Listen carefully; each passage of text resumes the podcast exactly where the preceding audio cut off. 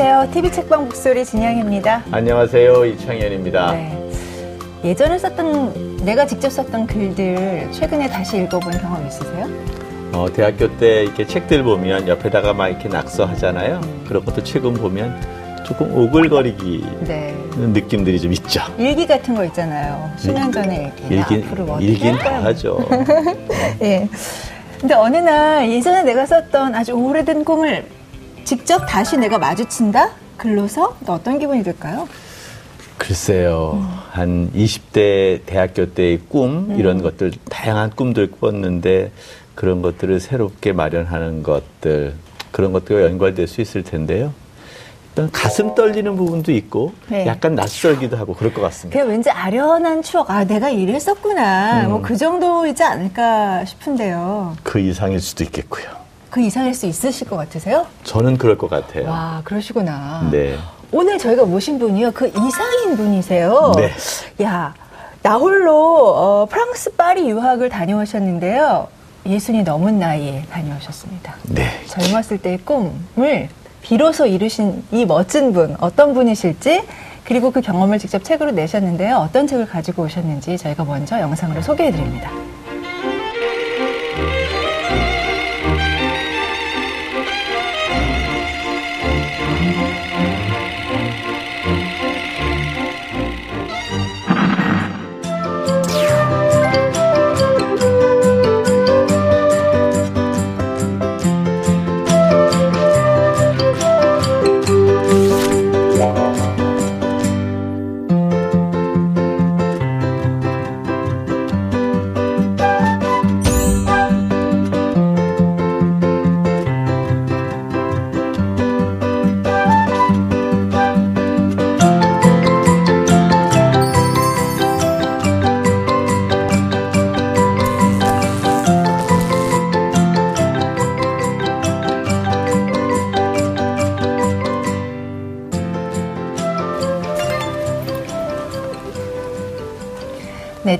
목소리 오늘의 주인공입니다. 네. 파리 혼자서의 저자인 강인신 작가 모셨습니다. 안녕하세요. 안녕하세요. 어서 오십시오. 반갑습니다. 네.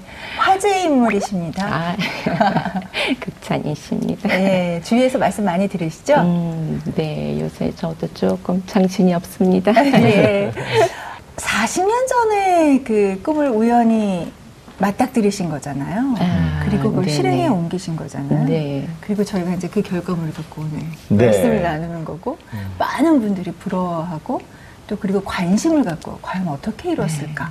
뭐 그래서 진짜 그 궁금해하시는 분들이 많습니다. 그래서 그 시점부터 제가 여쭤볼게요. 네. 그 옛날에 날 꿈과 마주했던 그 네. 순간. 네. 아, 저도 사실 그 생각을 못했어요. 예전에 그 그런 메모가 있을 줄. 음. 근데 이제 저희 그 제가 이제 불어 전공이고 하다 보니까 그때 또 원서로 그 알베르카미 이방인을 공부했었거든요. 그래서 어느 날 제가 어, 신문을 보고 문득 그 알베르카미 얘기가 나서 한번 어, 옛날 생각이 나서 책장을 뒤져서 원서를 폈더니 첫 페이지에 그런 메모가 나오는 거예요. 사실 저도 좀 놀랐습니다. 음. 거기 어떻게 정확히 써였어요? 제가 거기에 그 어, 알베르 까미가 묻힌 그 무덤이 있는 것이 루르마랭이라는 음. 지역이 있거든요. 그러니까 제가 이렇게 메모를 해놨더라고요. 언젠간 나도 루르마랭을 방문하리. 그러니까 간단한 음. 메모인데 그 루르마랭을 또 이렇게 저기 한글로 써는 게 아니고 이제 불어로 지명을 네. 딱 이렇게 맞게 써놨더라고요. 예. 그러니까 제가 오랜 세월이 지나서 다시 보니까 제가 참 기특한 거예요. 20대 대학생, 여대생이죠. 저희 네. 때그 원서를 끼고 다니는 여학생, 이게 이제 전형적인 그 네. 여대생의 어떤 상징이었는데요. 네. 그때 알베르 까미의 이방인을 옆에 갖고 다니면서 꿈꿨던 것들인데요. 그런 꿈 평생 가지고 있다가 이제 60이 되셔서 구현하신 것 같아요. 그게 아무래도 전공과 관련이 있는 거죠? 아, 네. 그런 것도 있죠. 그리고 이제 제가 알베르카미 이방인을 맨 처음 읽었던 게 고등학교 2학년 때였어요. 근데 그때 이제 여름방학이었는데 저희 집에 가세가 좀 기울어서 그때 제가 그그 정신적으로 굉장히 방황을 많이 하던 때였어요. 근데 이제 언니들 책장에 책이 굉장히 많았었는데 그때 우연히 꺼내서 본 책이 그 알베르 까미 입양이었어요.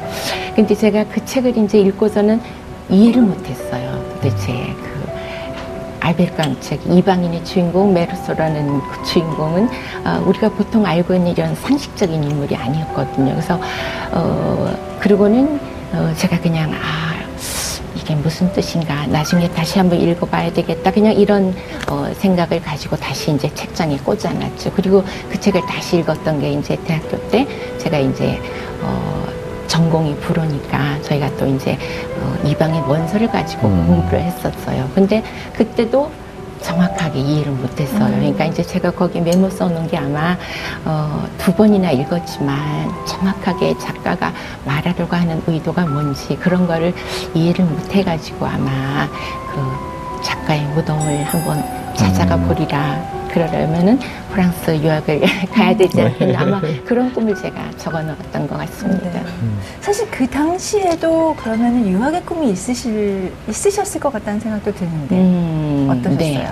제가 그 프랑스 유학을 맨 처음 생각했던 거는 그 고등학교 때 불어 선생님의 영향이 제일 컸습니다. 그러니까 우리 학교 다닐 때 고등학교 때 전부 다 그 우상이 되는 네. 선생님이 계시잖아요. 그때 그 불어 선생님이 제 인생의 멘토 하셨어요. 음. 근데 어, 불어 시간에 이제 처음 만나서 2년 동안 공부하고 저는 이제 그때 또 선생님이 너무 좋아서 불어 공부는 굉장히 음. 열심히 했죠. 그러니까 이제 또 선생님이 이제 저 공부 열심히 하니까 격려도 해주고 그러셨는데 2년이 지난 후에 어, 국비 장학생으로 유학을 가셨어요 프랑스로.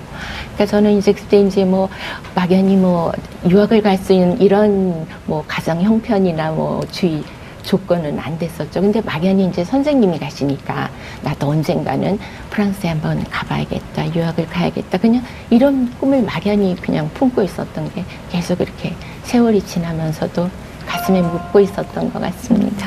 네, 오늘 제목인데요. 파리, 컴마, 혼자서. 네. 제목 아주 잘 지신 것 같은데요. 네. 이렇게 제목 속에서 에펠탑이 혼자 서 있는 것 같으니까 네. 왠지 좀 외로움, 고독 네. 이런 거 느낄 수 있다고 생각이 들어요. 네. 그런데 이제 60의 나이 개인적인 20대 청춘일 때는 누구나 다 홀로 여행도 떠나고 유학도 떠나잖아요.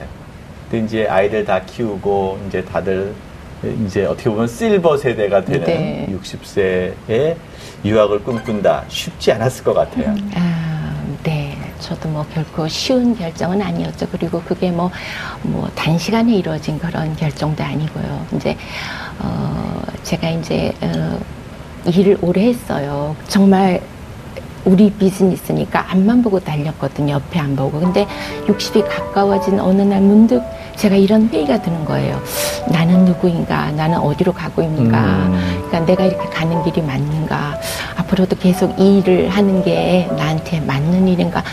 이런 회의가 들더라고요. 그래서 제가 아마 그런 의문을 풀기 위해서 그런 그 소망이 굉장히 간절하고 음. 그 절실했던 것 같아요. 그래서 네. 이때까지 쌓아놨던 모든 거 그냥 다 내려놓고 어, 좀 더 낯선 환경으로 나를 보내서 거기서 한번 어, 나를 찾아야겠다 이런 네. 소망을 이루기 네. 위해서 결정을 했습니다. 네. 그러니까 어학연수를 선택하신 거죠? 파리 소르본 어, 대학교 그렇죠. 그러니까 소르본 대학교 네. 그 부서 어, 유학원이었어요. 유학원에서 네네. 1년 동안 공부를 하셨어요. 네네. 네. 가장 게 기본적인 질문인데 그러면 이제 어디서 주무시고 또그 네. 식사는 또 어떻게 해결하시고 네. 그러니까 보통 20대의 유학생들하고 똑같이 그렇게 지내셨나 뭐 이런 궁금증이 음, 들거든요. 예. 이제 그 먹는 거는 뭐 간단하게 먹을 수 있는데 잠자리까지는 제가 그렇게 막 20대처럼 막 음. 이렇게 뭐 기숙사에 들어가고 그렇게는 못 하겠더라고요. 그래서 제가 마침 또 이제 그 파리에서 어, 오래 있는 친구가 있어가지고 음. 도움을 좀 받았어요. 음. 집을 좀 하나 구해달라. 그래가지고 음. 원룸을 굉장히 싼 가격에 그래도 좋은 위치에 얻어서 거기서 살았습니다. 그러니까 완전히 독립된 생활을 이제 하신 거네요. 그렇죠. 혼자 홀로. 네. 예. 타지에서. 네. 네. 그러니까 60 20대가 돼서 자기 인생을 되돌아본다 이러니까 고갱 그림이 생각이 나요. 아, 네. 우리는 네, 어, 네. 디로부터 왔으며 네, 우리는 네. 무엇이며 네. 우리는 어디로 가는가 뭐 이런 제목쯤 되는데 이쯤 되면 인생이 그렇게 잘 구획 정리가 돼서 분명히 묘사할 수 있든가요? 아, 그렇진 않죠. 더, 저도 사실 많이 방황했죠. 그러니까 내가 누군가인가를 찾기 위해서 계속 저를 성찰하는 시간을 가졌죠. 근데 이제 한, 어, 서울에 있을 때는 그런 시간을, 시간적 여유가 없으니까 음. 이제 안 되죠. 음. 물리적으로. 근데 파리 가서 홀로 있는 시간이 되니까 그런 성찰할 수 있는 기회도 오고 좋았습니다. 어떤 생각이 많이 드셨어요? 어, 뭐, 아무래도 이제 처음 독립하신 거잖아요, 네, 사실. 네. 학교를 졸업하고 결혼하시고 또 남편과 이제 함께 비즈니스를 네, 쭉 네. 하셨고 아이를 키우, 네, 키우 셨고 스스로 홀로 산 건 이제 처음이신데 그렇죠, 그러면 네. 두려움도 있으셨을 것 같고 아, 타지니까 네. 위험한 순간에 나 네. 혼자라는 네. 어떤 예, 적막함 같은 것도 네, 있으셨을 것 같고 사실 제가 이제 그 프랑스 파리는 조금 익숙한 곳이었어요 왜냐하면 이제 대학교 졸업하고 첫 직장이 이제 프랑스 항공사였거든요. 그러니까 10년 동안 다니면서 이제 출장도 자주 가고 프랑스 문화도 접하고 음. 이러면서 이제 조금 익숙해졌고 어, 다른 사람들보다는 프랑스 문화를 많이 그 접할 기회가 있었죠. 그러니까 정말 완전히 처음이라 그러면은 뭐 굉장히 두렵고 이랬겠지만 어, 그런 거에 대한 어, 두려움은 다른 사람들보다는 조금 덜했던 음. 것 같아요. 근데 이제 막상 이제 출장 가는 거하고 홀로 이제 아파트에서 새로 이제 완전히 모든 걸 혼자 하는 거. 네, 네. 책임지는 이런 생활을 하는 거하고는 조금 많이 다르긴 다르더라고요. 네. 뭐가 제일 어려우셨어요? 어, 제일 힘들었던 건 제가 이제 가자마자 좀 이제 다친 발을 삐었어요. 음. 그래가지고 그것 때문에 많이 고생을 했는데 맞아요. 그때가 제일 서럽고 맞아요. 힘들더라고요. 맞아요. 근데 이제 오자마자 한 얼마 안 지나서 제가 다쳤는데 가족들한테는 연락을 못 하겠더라고요. 그러니까 남편이 이거 봐라. 남편 버리고 너 혼자 가니까 네. 다쳤지 막 이럴 것 같기도 하고 네. 그래가지고 제가 연락 안 하고 그냥 혼자서 그냥 음. 참고 안 됐습니다. 네. 음. 그 파리에 가면 파리 시내도 보지만 네. 가까운 근교를 투어하는 경우가 되게 많아요. 네, 네. 그 대표적인 게 몽쉥 미셸 네. 여기를 가보셨다고 하는데 이게 또 뭐 옛날에 봤던 영화 라스트 콘서트와 관련된 네네. 거라면서요? 네네. 제가 이제 그 영화도 이제 기억에 남았지만 그 영화를 보게 된 그 계기도 조금 좀 제가 좀 안 좋은 상황이었어요. 좀 슬플 때라서 이제 그걸 음. 기억하는데 제가 이제 그 방 한 칸짜리 이제 그 사글세 방에 이제 남편하고 결혼하고 같이 살았는데 한 번은 도둑을 맞았어요. 음. 그래가지고 집을 이제 이사 가는 상황이 돼가지고 이제 매주 이제 회사를 다니니까 매주 이제 주말마다 음 그 전셋집을 구하러 다닌 거예요. 근데 그때 뭐 가진 거라고는 전셋 방 하나 얻는 그런 작은 돈인데 그걸로는 다른데 더 좋은 집을 구하기가 힘들더라고요. 그래가지고 이제 그날도 이제 실망하고 집으로 돌아가는데 그 라스트 콘서트라는 그 포스터가 눈에 딱 띄는 거예요. 근데 너무 재밌을 것 같은 거예요. 뭐 시한부 인생을 사는 뭐, 뭐 스텔라 뭐 이래가지고 그러니까 그 스토리는 이제 러브 스토리하고 좀 비슷해요. 여주인공이 그 백혈병에 걸려서 일찍 죽고 뭐 이런 얘기인데 어쨌든 저는 그 영화도 영화였지만 그 영화 첫 장면에서 그 뒷배경, 배경으로 굉장히 막 너무 멋진 그 해안가 음. 그 모래사장이 있는데 수도원, 그 뾰족한 뾰족한 수도원이 뒤에 나오는 거예요. 근데 음. 그게 이제 카메라가 점점 이렇게 막 클로즈업 되면서 나오는데 저는 그 건물 보고 진짜 음. 와 세상에 저런 곳도 있구나 나도 언젠가 시간이 되면 한번 가봐야겠다 그때는 몽생미셸인지 몰랐어요 음. 그렇게 하고 이제 또 가슴에만 묻어두고 이제 오랜 세월이 흘렀죠 네. 아니 재미있는 에피소드가요 유학 가셔가지고 함께한 그 룸메이트 아니면 네. 아, 클래스메이트 친한 네네, 친구 클래스메이트. 친한 네. 친구 네네. 막내 아들보다 더 어린 맞아요. 친구를 얻으셨다면서요 네. 여행도 같이 가시고. 네. 네. 저는 얘기가 통하던가요? 아, 네. 아니 근데 저는 굉장히 걱정했어요. 왜냐면 네. 제가 이제 나이가 많으니까 그 음. 친구도 이제 저를 보면 이제 음. 알겠죠. 엄마 나이보다 음. 뭐. 많거나 더 음. 적거나 많거나 아니면 음. 비슷하거나 근데 걔가 서서, 서슴없이 저한테 언니라 그러더라고요. 음. 그리고 이제 굉장히 고마운 게 저는 이제 어, 그 친구 만나가지고 제일 고마웠던 게 혼자 여행하는 기쁨을 가르쳐주고 알려준 음. 거예요. 제가 저 또 바보같이 혼자 여행하는 걸맨 음. 처음에 몰랐어요. 맨날 음. 가가지고 한 달 동안 그냥 맨날 공부만 하고 학교 갔다 오면 예습하고 그 다음 음. 또 배우고 복습하고 이러기만 했거든요. 근데 이제 주말 지나고 가끔 얘기하면은 걔가 뭐 주말에 어디 갔었다 이런 얘기 음. 막 하는 거예요. 그래서 저도 이제 한번 그럼 우리 같이 한번 가자. 그래가지고 이제 둘이 맨 처음에 여행했던 게 이제 퐁텐블로라는 성을 한번 갔다 왔어요. 그리고 아, 이제 좀 친해지면서 음. 어 겨울 방학 때 이제 그 친구가 어 몽생 미셸에 놀러 갈 거라고 그런 얘기를 저한테 하는 거예요. 그래서 음. 제가 용기를 내가지고 혹시 내가 따라가도 되겠니? 음. 내가 오래전부터 굉장히 음. 가고 싶었는데 거기가 어 그냥 찾아가긴 자동차 없이 음. 가기는 음. 힘든 곳이라고 음. 들었다 이렇게 얘기했더니 선뜻 같이 가자는 네, 거예요. 네. 그래서 같이 가게 됐습니다. 네. 가보시니까 어떠셨어요? 아 몽생미스는 진짜 특별한 곳이에요. 거기가 어 그 유럽에서 가장 이제 그 간만의 차이가 심한 곳이에요. 그러니까 막 썰물하고 민물의 그 그렇죠. 15m 정도 네. 차이가 난다 네. 그래요. 그러니까 예전에 이제 굉장히 교통이 나빴죠. 섬이니까. 그러니까 그 외딴 섬에 그 수도원 건물 그 있는 거예요. 근데 이제 요새는 이제 거기 그 육지하고 연결하는 공사를 다 해가지고 셔틀버스를 타고 가거나 걸어가게 돼 있어요. 음. 근데 이제 셔틀버스 타고 가는 곳이 이제 거기가 다 시골이기 때문에 주변에 뭐 별 건물이나 이런 게 없어요. 셔틀버스 쭉 타고 가는데 맨 처음에 그 건물이 안 보여요. 음. 근데 점점 가까워질수록 이렇게 나타나는데 진짜 어. 홍생미술이 제 가슴에 이렇게 들어오는 것 같더라고요. 네. 그러니까 진짜 홍생미술은 특별했습니다. 네. 이책 한 권으로 저는 네. 그 약간 잊어먹었던 프랑스의 키워드를 재발견하는 것 같아요. 아, 네. 뭐 로댕도 그렇고 네. 뭐 레미제라블도 그렇고 음. 뭐 그다음에 여러 가지 또 바스티유 또 메두사의 네. 뭐 뗏목 이런 음. 것들인데요. 최초의 프랑스에 대한 관심을 갖고 한 계기 중에 하나가 빅토르 위고에 네네. 대한 이야기가 네네. 나와요. 네네. 어떤 얘기죠?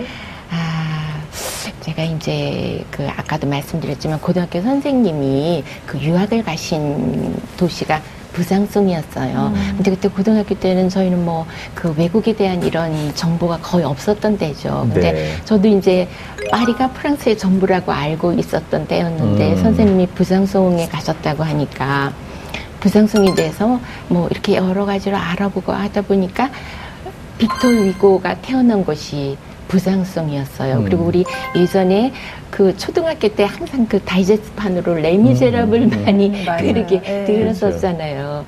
그래가지고 그 레미제라블을 뭐그 완역본은 아닌데 다시 이렇게 읽어보면서 거기 안에 그 프랑스 역사가 다 들어가 음. 있잖아요. 그러니까 그렇죠. 네, 그러니까 프랑스가 어 보면은 그 근대화하는 과정에서 굉장히 혁명이 많았어요. 그러니까 막 1789년 프랑스 혁명이 일어난 다음에 음. 또 이제 나폴레옹이 이제 또 네.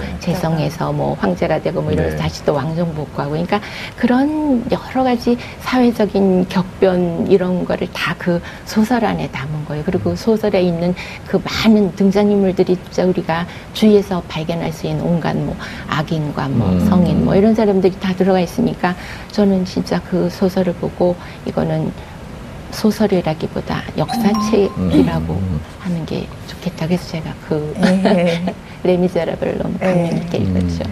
아니 저도 이 프랑스에 관해서 제가 생각을 하는 게 그 빅토르 위고 가가 있어요. 거리 음. 이름 빅토르 네. 위고 뭐 파리에 음. 네. 가면 네. 그리고 전철역도 있잖아요. 네. 그러니까 그들에겐 사실 이게 그냥 당연한 걸수 그렇죠. 있겠지만 이렇게 문학이나 아니면은 세계의 역사로서 접한 우리한테는 와, 이 사람들은 참 대단하다. 맞아요. 이런 정신이 이렇게 생활 속에 있구나. 이런 것들이 네네. 아주 강하게 어, 영향이나 뭐 그런 그치. 생각의 어떤 그 단초를 제공을 하죠. 음, 우리는 네네. 과연 어떨까? 뭐 맞아요. 뭐 이런 생각을 해서 가져와서 생각을 네네. 하게 되는데 그러다 보니 가게 되면 우리 한국에서는 전혀 안 하던 일을 하는 거예요. 그 역사 속에 인물이 태어난 곳, 뭐 지금 묻혀 있는 곳 음, 네. 이런 곳을 왠지 맞습니다. 가야 될 것 같아. 그렇죠. 참 이상하죠. 맞아요. 네.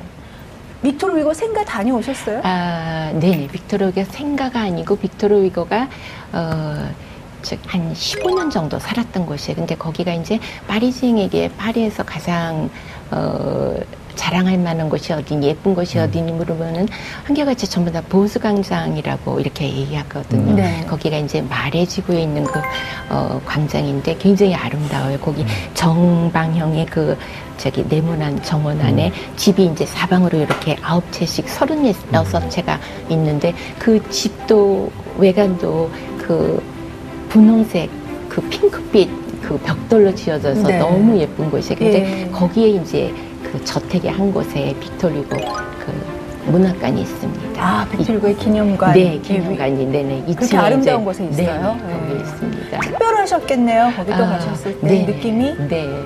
그리고 거기도 이제 올라가면은 그 빅토리고의 그 이제 뭐 생전에 뭐 집회를 했던 모습 뭐 이런 음. 초상화 이런 것들이 다 있는데 이제 일곱 개의 방으로 꾸며져 있어요 그 저택이. 음. 근데 이제 제가 제일 놀랬던 게 거기 보면은 그 차이나풍의 그 방이라 음. 그래가지고 빅토르 리고가 망명해 어, 하면서 이제 레미제라블 썼었거든요. 음. 그 망명지에서 꾸며놨던 집을 그대로 그냥 재현을 해놓은 거예요. 네. 근데 그때 이제 19세기엔 또 이제 뭐 오리엔탈 그, 음, 네, 그 리즘 그래가지고 네. 조금 유행이었잖아요. 네. 그래서 그 중국풍 도자기하고 뭐 이런 거를 꾸며놨는데 그러니까 참 빅tor 리고라는 사람이 대단한 게 그 글만 잘 쓴 게 아니고 그 디자인적인 감각도 음. 너무 뛰어난 네. 거예요. 그래서 저는 또 그거 보고 야 대단하다. 그거를 다 본인이 다 디자인해가지고 만들어 놓은 네. 방 그대로 옮겨놓은 거거든요.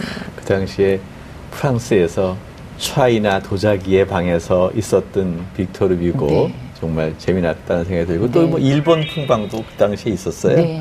네. 네. 자, 이제 네. 그와 함께 빅토르 위고와 함께 또 얘기할 수 있는 정도의 작가라고 네. 얘기하면 마르셀 프루스트의 잃어버린 시간을 찾아서 네. 뭐 이걸 또 꾸밀 수 있다고 생각이 그렇죠. 드는데요. 예. 이거와 관련된 이야기들이 재밌어요. 문학 강연을 가봤더니 거기에 참여한 사람들이 대부분 다 60세 이상의 분들만 계시더라. 네네. 이거 되게 위로가 되더라고요. 아, 파리도 그렇구나, 그렇구나. 프랑스도 그렇구나, 그렇죠. 그러면서. 네. 굉장히 어려운 책이에요, 사실. 뭐 네. 저도 물론 못 읽었지만 네. 프랑스 사람들한테도 물어봤는데 뭐 읽은 사람들은 진짜 소수예요. 왜냐하면 이제 그게 이제 문학 기법에서 이제 의식의 흐름이라는 네. 이런 기법이 있잖아요. 그러니까 음. 계속 이제 의식을 흐름을 따라가면서 이렇게 하는 건데 그 한 문장이 짧은 거는 한 페이지, 뭐 긴 거는 음. 두세 페이지까지 나간다고 그래요. 그러니까 음. 프랑스 사람들도 진짜 그 책에 집중해서 읽지 않으면 읽기가 힘든 이런 책이라고 제가 음. 들었거든요. 음. 그래서 제가 이제 그 강연에 제가 가게 된 거는 그 강연이 그 구에서 주관하는 그 강연인데 어 그냥 아무나 다 가서 들을 수 있는 강연이에요. 사실 저는 음. 뭐 너무 높은 수준의 강연이니까 음. 가서 이제 들을 생각은 안 했는데 그 학교 선생님이 기회는 또 다시 안 오니까 한번 가서 음. 들어봐라. 그래서 네. 저도 이제 어떤 내용을 얘기하나 어떤 분들이 청중으로 오시나 그냥 궁금하게 돼서 가서 봤거든요. 근데 요즘 같은 뭐 시민대학의 공개 강좌 뭐 이쯤 되겠네요. 네, 그런 것 같아요. 근데 네. 이제 가서 봤더니 진짜 뭐 6, 70대 노신사 이제 부부로 오신 분들이 대부분이고 이제 제가 또 감명 깊었던 게 거동이 불편하신 할머니 한 분이 맞아요. 휠체어를 타고 음. 오신 거예요. 근데 그 휠체어를 딸이 밀어주고 와서 의자에 다 이렇게 해놓고 이제 다시 이제 가고 이러는데 네. 저는 그거 보고 프랑스 하면 보통 이제 뭐 패션의 나라 뭐 뭐 그렇잖아요. 근데 아, 프랑스는 외모를 외모로 보는 그런 패션만이 아니고 음. 내면의 그런 지성을 또 최대의 또 미덕으로 생각하는 진짜 문화 대국이라 제가 다시 한번 느꼈습니다. 네. 책에 보니까요, 그 잃어버린 시간을 찾아서의 한 장면을 떠올리시면서 아주 맛깔나게 문장을 쓰셔서요. 음. 제가 그 내용을 좀 한번 소개해 드릴게요. 네. 그러니까 프로스트가 어머니가 건넨 따뜻한 홍차에 그 부드러운 마들렌을 이렇게 찍어서 먹는 그 장면을 음. 어떻게 이제 차용을 하셨냐면 떠오르신 거죠? 네. 홍차 대신에 잔치국수. 네. 이 미각이 주는 아주 그 즐거운 회상을 맞아. 적으셨거든요. 네. 좀 읽어드릴게요. 프루스트에게 홍차에 적셔 먹는 마들렌 과자가 있다면 내게는 우리 엄마가 만들어준 국수가 추억의 음식이다. 마르셀은 추운 겨울날 외출해서 집으로 돌아왔을 때 그의 어머니가 내준 따끈한 홍차에 적셔 먹었던 마들렌 과자를 떠올리니 음. 그의 추억의 단상은 주로 겨울이라는 계절에 한정되지만 우리 엄마표 국수는 비발디의 사계처럼 계절마다 각자의 개성을 뽐내고 있었다. 봄에는 꽃이 만개한 꽃동산에 나들이 가는 기분으로 여름에는 이열치열 땀을 좀 흘리면서 후루룩 먹었고 가을에는 빨갛게 물든 단풍잎길을 따라가는 기분으로 겨울에는 따끈한 국물이 추위로 얼어붙은 속을 따스하게 녹여주면서 입을 즐겁게 해주었다. 국수 먹고 싶어요. 진짜. 잔치국수. 진영이 아나운서님이 읽어주시니까 에이. 제 글이 아닌 것 같아요. 더 멋진 글이 된 것 같습니다. 멋진 글을 쓰셨어요. 감사합니다. 뭐 글의 낭독자의 저는 감상인으로서 최고였습니다. 미각을 즐기, 아니, 미각이 훌륭하시잖아요, 교수님. 또 사계라고 비유한 게 난 너무 재밌었어. 아, 네. 아, 네. 잔치국수는 국물이 아무리 뜨거워도 여름에 네, 네. 이렇게 너무 뜨겁지는 않아. 네. 항상 먹음직하거든. 그래서 네, 여름에도 네. 가능한 거거든요. 네. 사계설레네. 한국 음식 좀 많이 떠오르셨죠? 뭐, 뭐 잘 그주, 뭐 당연히 네. 먹고 싶을 때 먹을 수 있는 환경이겠지만 요즘에는 한국 음식들이 뭐 어디에서 네, 어디서든지 막 먹을 수 있으니까. 예. 근데 사실 저는 한국 음식보다는 원래 서양 음식을 더 좋아했어요. 네, 네. 그러니까 이제 사람들이 가서 이제 음식 때문에 고생하지 않았니 음. 이런 것도 많이 그 물어보셨거든요. 근데 음식 때문에는 고생 안 했어. 오히려 전 프랑스 파리 가서 너무 맛있게 잘 네, 먹었어요. 음. 그러니까 파리는 그 진짜 다양성의 나라지만 슈퍼마켓에만 가도 음, 정말 그 있죠. 다양성을 또 느낄 수 있는 거예요. 그러니까 예를 들어서 샐러드만 해도 우리나라는 뭐 샐러드 종류 뭐 사실 몇 가지 안 되잖아요. 음. 슈퍼마켓에만 갔던 샐러드 종류가 너무 많은 거예요. 그러니까 음. 그거 한 개만 가지고도 충분한 식사가 되니까 음. 저는 뭐 웬만한 음. 식사는 그냥 샐러드로 해결하고 했습니다. 네. 프랑스의 힘 이런 거잖아요. 네. 축구 선수들 봐도 네, 네. 프랑스 선수들을 보면 어 프랑스가 어떤 인종의 나라지라는 네, 생각을 네, 가질 정도로 맞습니다. 다양한 인종들이 나타나고 있다라는 것들도 볼 수 있는데 자 프랑스 이제 음식 얘기인데 마르세유의 유명한 음식이 있어요. 네, 저는 사실 따라하기도 힘든데 부이아베스. 네, 네. 어떤 음식이고 어떤 맛인가요? 아, 이제 저도 이제 가기 전엔 얘기만 많이 들었어요. 마르세유가 항구 도시기 때문에 그 항구에서 나는 어, 생선으로 끓인 매운탕이다 이렇게만 알고 있었거든요. 그래서 저는 이제 우리나라 매운탕을 생각하고 그냥 다 섞어가지고 끓이는 걸로 이렇게 생각을 하고 있었거든요. 근데 가서 봤더니 이 그 마르세유 부야베스는 따로따로 끓이는 거예요. 국물 따로, 그 다음에 생선 따로. 근데 그 색, 색상도 너무 예뻐요. 맨 처음에 이제 그 부야베스를 시키면은 국물이 나오는데 국물에서 우선 그 주는 이제 미각이 음. 냄새가 정말 고소한 냄새가 음. 나요. 그리고 그 어, 색깔도 시각적으로 너무 마, 어, 그 맛있게 보이는데 약간 단호박 같은 이런 색깔이 나는 이런 거거든요. 그러니까 그 국물이 이제 어, 생선을 다 푹 끓여가지고 체에다 받쳐가지고 어, 건더기 없이 그냥 국물만 한 건데 그 국물만 먹어도 너무 맛있어요. 음. 그러니까 거기다가 이제 어 그 조그만 그 바게트 잘라서 그 크루똥이라 그러는 거 있잖아요. 그거 이렇게 적셔 먹으면 정말 맛있고요. 침 삼키면서 막 네. 듣고 있습니다. 네. 그다음에 또 이제 생선만 이제 나오는데도 생선이 너무 예쁜 거예요. 생선 모양이 하나도 안 흐트러지고 가지런하게 이렇게 음. 생선을 쪄가지고 근데 그 생선 색상도 또 너무 예뻐요. 노란색 음. 이렇게 해서 감자하고 같이 이렇게 나오는데 어쨌든 저는 뭐 그 마르세유 가서 부야베스 먹은 걸로 마르세유에서 모든 나쁜 기억들은 다 잊어버리고 그 음. 그 맛있는 맛만 어. 생각하고 네. 있습니다. 네.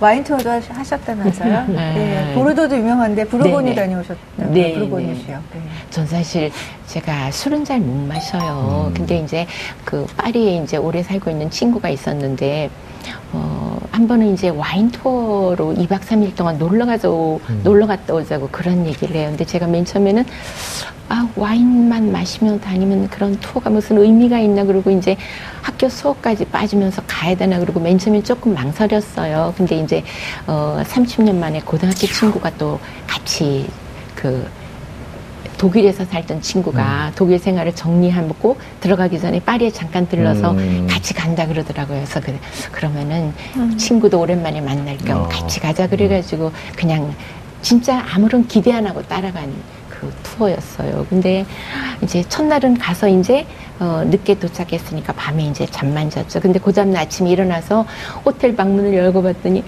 다 포도 포도밭인 거예요. 음. 저희가 난생 처음 그렇게 많은 포도밭을 음. 처음 본 거예요.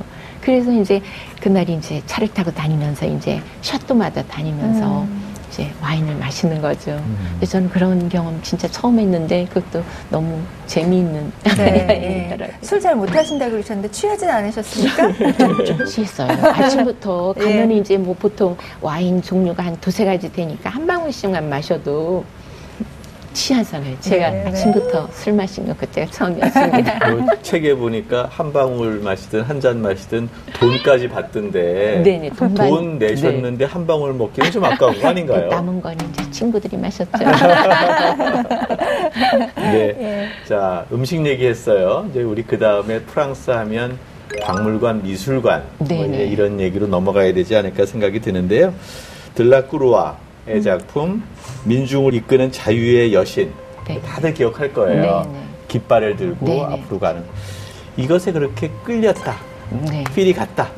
이유가 뭐죠? 아, 제가 이제 저는 굉장히 좀 내성적인 성격이에요. 뭐 지금도 성격 이제 예전보다는 조금 바뀌었지만 어렸을 때부터 내성적이고 또 이제 셋째 딸이어서 집에서도 이제 좀 엄마 관심을 잘 못 받았어요. 그런데 제가 이제 내성적이다 보니까 항상 어, 마음속에 갖고 있는 생각을 이렇게 표현을 못했어요. 그러니까 제가 이제 항상 저한테 없는 거 좀 다른 사람들한테 강인해 보이고 뭐 이런 거를 굉장히 찾았던 것 같아요. 그래서 제 어렸을 때는 저는 이제 그 유관순 열사라든지 또 잔다 그 이런 또 그런 그 여성이 저의 또 그 이상형이었거든요. 근데 이제 그 제가 파리 이제 두 번째 출장 갔을 때 그 루브르에 이제 어 갔을 때 그 그림을 봤는데 그 그림을 처음 봤었죠. 음. 근데 그 그림을 보고서는 진짜 제가 마음속으로 생각하던 그 여성형 전자를 만난 기분이었어요. 막 음. 굉장히 막 소름 돋고 막 짜릿하더라고요. 그렇죠. 예.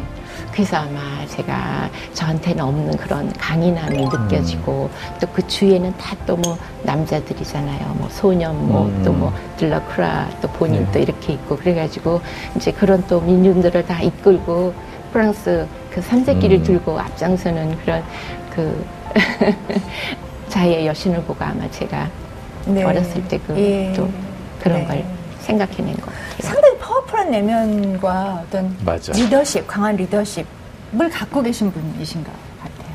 그런 건 아니에요. 제가 이제 저한테 없기 때문에 계속 그런 게 있었으면 좋겠다 이런 걸 이제 음. 마음속으로만 생각했다 보니까 그런 성향이 있는 여성들을 이제 존경하고 이제 그랬던 음. 것 같아요. 음. 닮고 싶어서. 예. 자, 1년간의 세월. 그 치료 기간이 중요한 것 같아요. 네네. 그러니까 일주일 여행이 있고요. 한 달 생활이 있고 네네. 또 1년 거주가 있는 것 같아요. 네. 라고 본다면 거주를 한다면 좀 네. 남다른 그 옛날 출장 갔을 때의 경우가는 달랐을 것 같아요. 네네. 어떻습니까? 어, 아무래도 이제 출장 갔을 때는 항상 스케줄이 쫓겨서 음. 그냥 뭐 출장이 끝나면 빨리빨리 돌아와야 하는 이런 그 생활이었잖아요. 근데 이제 1년 정도 이제 살다 보니까 어 조금 이제 파리에서 살고 있는 사람들, 프랑스 사람들이 그 일상적인 생활은 어떤 건가 이런 거를 좀 그 생각을 하게 되고 네. 나도 이제 그 사람들처럼 프랑스 문화를 만끽해 보고 싶다 이제 이런 여유가 좀 생기게 되는 게 다른 것 같습니다. 뭐, 그 프랑스어 실력은 급격히 늘었죠? 뭐 아예 급격히 그런 건 아니고요. 좀 이제 많이 편해졌어요. 네. 특히 이제 듣는 게 좀 편해진 아, 것 같아요. 네. 네. 라스트 라파주? 네. 맞아요? 바로? 네네. 보충 수업? 아, 네네. 그게 이제 뭐, 그 프랑스의 명사로 이제 뭐, 뭐, 다시 잡기, 뭐, 회복 이런 뜻이에요. 근데 저도 이제 그런 이제 동사에서 나온 명사는 알았는데 그게 이제 보충 수업을 뜻한다는 건 음. 거기 가서 알았어요. 음. 근데 저희가 이제 옛날에 대학교 때 이제 굉장히 그 시위, 데모 이런 게 많았는데 저희는 그 데모하고 수업 빠지면은 보충 수업 없잖아요. 그냥 그 음. 그 비싼 등록금 내고도 그냥 그대로 그냥 네. 지나갔잖아요. 근데 여기는 유학원인데도 그 교수님, 저기 선생님이 몇, 세 번인가 빠졌는데 그걸 다 보충 수업을 해 주시더라고요. 요즘 한국도 달라졌어요. 그렇죠, 아, 교수님? 보충 수업 안 하시면 큰일 요즘에 나시죠? 추석 연휴도요. 네. 나중에 보강합니다. 네. 아, 대학교에서요? 네. 아, 네. 그거는 뭐 그게 좋은, 네, 뭐 그거는. 좋은 건지 아닌 건지 모르겠지만 어떻게 그렇습니다. 네. 네. 아, 어떠세요? 그 어, 학창 시절 저, 정말 공부를 해야 될 때 공부하는 것과 네. 이렇게 지금 이제 만학도로 또 보내신 거잖아요. 네. 좀 그 배움의 차이가 다르, 다르던가요? 네. 있던가요? 네. 사실 저희가 어렸을 때는 뭐 이렇게 계속 이제 초등학생, 중학생, 고등학생 이렇게 공부했었잖아요. 근데 그때는 목표가 오롯이 그냥 대학 그렇죠. 입학이었던 네. 것 같아요. 그러니까 그냥 네. 그 대학에 들어가기 위해서 지식을 쌓는 그런 공부였고, 이제 이렇게 나이 들어서 공부하니까 이렇게 모든 배우는 게 생활의 지혜 이렇게 좀, 음, 연관이 되는 것 같아요. 그런 거를. 그래서 저는 나이 들어서 배우는 공부도 음. 인생 공부라고 네. 생각을 합니다. 네. 버클리스트 1호 프랑스 유호 유학 네. 2호가 글쓰기 요번에 완전히 두 개가 다 인생의 버킷리스트 네. 원, 투가 네. 다 해결됐어요. 네. 인생 이제 확실하게 사신 거죠? 행복하신 거죠? 100점이죠? 아, 이거 그건 아닙니다. 사실 제가 글이라는 거는 재능이 있는 사람만 쓸 수 있다. 이렇게 그냥 제가 단정을 내리고 제가 글을 쓸 수 있다는 생각은 안 했어요. 그러다가 이제 제가 말이 갔다 오고 어, 하면서 그 생각이 조금씩 바뀌었던 음. 것 같아요. 그리고 그때까지는 제가 음, 제 얘기를 하는 게 참 조심스러웠어요. 왜냐하면 음. 내 얘기를 하면은 나를 다른 사람들한테 다 노출시키는 거잖아요. 그러니까 음. 제가 이제 성격이 좀 그 내성적이고 이러다 보니까 그런 게 이렇게 선뜻 안 되더라고요. 근데 사람들이 파리 1년 동안 갔다 와서 뭘 배웠는지 굉장히 궁금해 하셨어요. 그래서 제가 그때 용기를 내가지고 나도 한번 글을 써봐야겠다. 그렇게 해서 쓰게 됐습니다. 네. 쓰고 나니까 어떠셨어요? 글 쓰면서 제가 제일 좋았던 게, 어, 내 안에 있는 많은 나를 그 만나고, 어, 또 찾고, 나의 또 새로운 가능성을 보고, 이렇, 이랬던 게 가장 좋았던 것 같아요. 그리고 제가 무엇보다도 또, 어, 사람마다 다 트라우마라는 게 음. 있잖아요. 음. 어렸을 때부터 트라우마. 근데 음. 제가 이 글을 쓰다 보니까 그 어렸을 때 그런 트라우마들이 다 치유되는 걸 이렇게 음. 느꼈습니다. 이 관계에서 갖게 되는 안식년이 필요하다는 말씀을 음. 하셨는데요. 이제 1년 동안 떠났다 돌아오셨고, 그리고 남편에게도 그런 기회를 주기로 하셨다고 네, 쓰셨더라고요. 네, 네. 예. 한, 한 사람은 여기 이곳을 지키고 네. 떠나고 돌아오고 이런 네. 것들을 번갈아 하면서 했으면 좋겠다라는 생각을 하셨던 것 같아요. 음. 과연 예, 그런 자, 그런 생각을 하고 네. 부부가 합의하시게 된 어떤 계기 있으실 어... 것 같아요. 어느 순간 이렇게 탁 서로 대화가 안 통한다는 이런 느낌을 받을 때가 있었어요. 음. 그러니까 제가 그때 좀 충격을 받았어요. 음. 아니 우리가 그 외국어로 얘기하는 것도 아니고 음. 한국말로 얘기하는데 음. 내가 이렇게 A라고 얘기했는데 저 사람 B라고 받는구나. 음. 그래서 이거는 두 사람 중에 한 사람은 잘못된 거다 그렇게 음. 생각을 했어요. 그래서 둘이 서로 시간을 좀, 가, 좀 가지고 어, 서로에 대해서 생각해 보는 이런 기회를 갖는 게 좋겠다. 그런데 음. 이제 그게 이제 너무 편한 환경, 이때까지 해온 이런 그 집에서 그대로 하는 음. 거는 어, 큰 의미가 없을 것 같고 좀 더 낯선 환경에서 가서 부딪혀 보는 게 좋겠다 이런 음. 이제 생각에서 이제 제가 먼저 제안을 했고 남편도 의외로 음. 굉장히 쿨하게 그냥 갔다 오라고 이렇게 네. 승낙을 해줬습니다. 그러니까 확실히 다녀오시고 나서 관계라든지 의사소통이라든지 서로를 이해하는 그 폭이 좀 넓어지신 것 같습니까? 네네. 그러니까 저는 이제 뭐 요새 이제 새로운 남자를 만난 것 같아요. 굉장히 어. 제가 책 나오고 나서 제 책을 읽고 나서 이제 또 저에 대해서 이제 음. 많이 이제 음. 어, 이해를 하고 아, 이 사람이 이런 생각을 갖고 있거나 이렇게 네. 이해를 해주는 것 같아요. 그래서 네. 지금 굉장히 저를 많이 이해해주고 음. 네. 굉장히 사이가 좋아졌습니다. 이런 꿈을 꾸고 계신 많은 분들이 있으실 네네. 것 같아요. 이렇게 직접 먼저 경험하셨고 네네. 멋지게 마무리까지 네. 하셨으니까 뭔가 조언을 좀 해주시면 좋을 것 같습니다. 음, 네.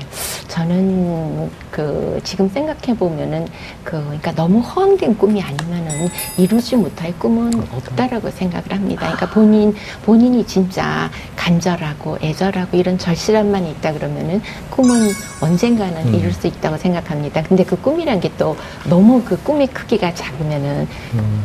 성취하기 쉬운 이런 꿈은 음. 또 어, 아닌 것 같아요. 그러니까 조금 어렵지만 자기가 노력하면은 음. 어, 성취할 수 있는 이런 그 어, 성취감이 큰 이런 꿈을 음. 항상 마음속에 갖고 있으면 네. 언젠가 이룬가 그런 그게 이제 또 삶의 또 활력이 되고 예. 그렇게. 네 마지막 TV 책방 목소리 저희 마지막 프로그램 보셨죠? 어떤 질문 할 네. 건지 우리 강인순 작가의 마음에 오랫도록 남는 네. 책에서 만난 내 인생의 한 구절 아, 말씀해 네. 주시죠. 떠오르는 건 없고 제가 이제 어렸을 때부터 항상 이제 살면서 모토로 삼았던 그런 격언이 있어요. 이거는 뭐 거기에는 조금 이제 안 맞는 답변일지 모르는데 어, 하늘은 스스로 돕는 자를 음. 돕는다. 음. 이제 뭐 영어로 당장 이렇게 외우고 그랬는데 저는 그 항상 그렇게 생각하거든요. 그러니까 본인이 하려고 하면은 언제 언제 항상 어딘가에 도움의 손길이 있다. 음. 음. 언제 들어도 주옥 같은 얘기죠. 네. 네. 오늘 이렇게 귀한 시간 내주셔서 감사드리고요. 예, 앞으로도 또 하고 싶으신 일 마음껏 이루시면서 멋진 모습 보여주시기 바랍니다. 네, 오늘 초대해 주셔서 감사합니다. 네, 네 고맙습니다. 감사합니다. 감사합니다. 네.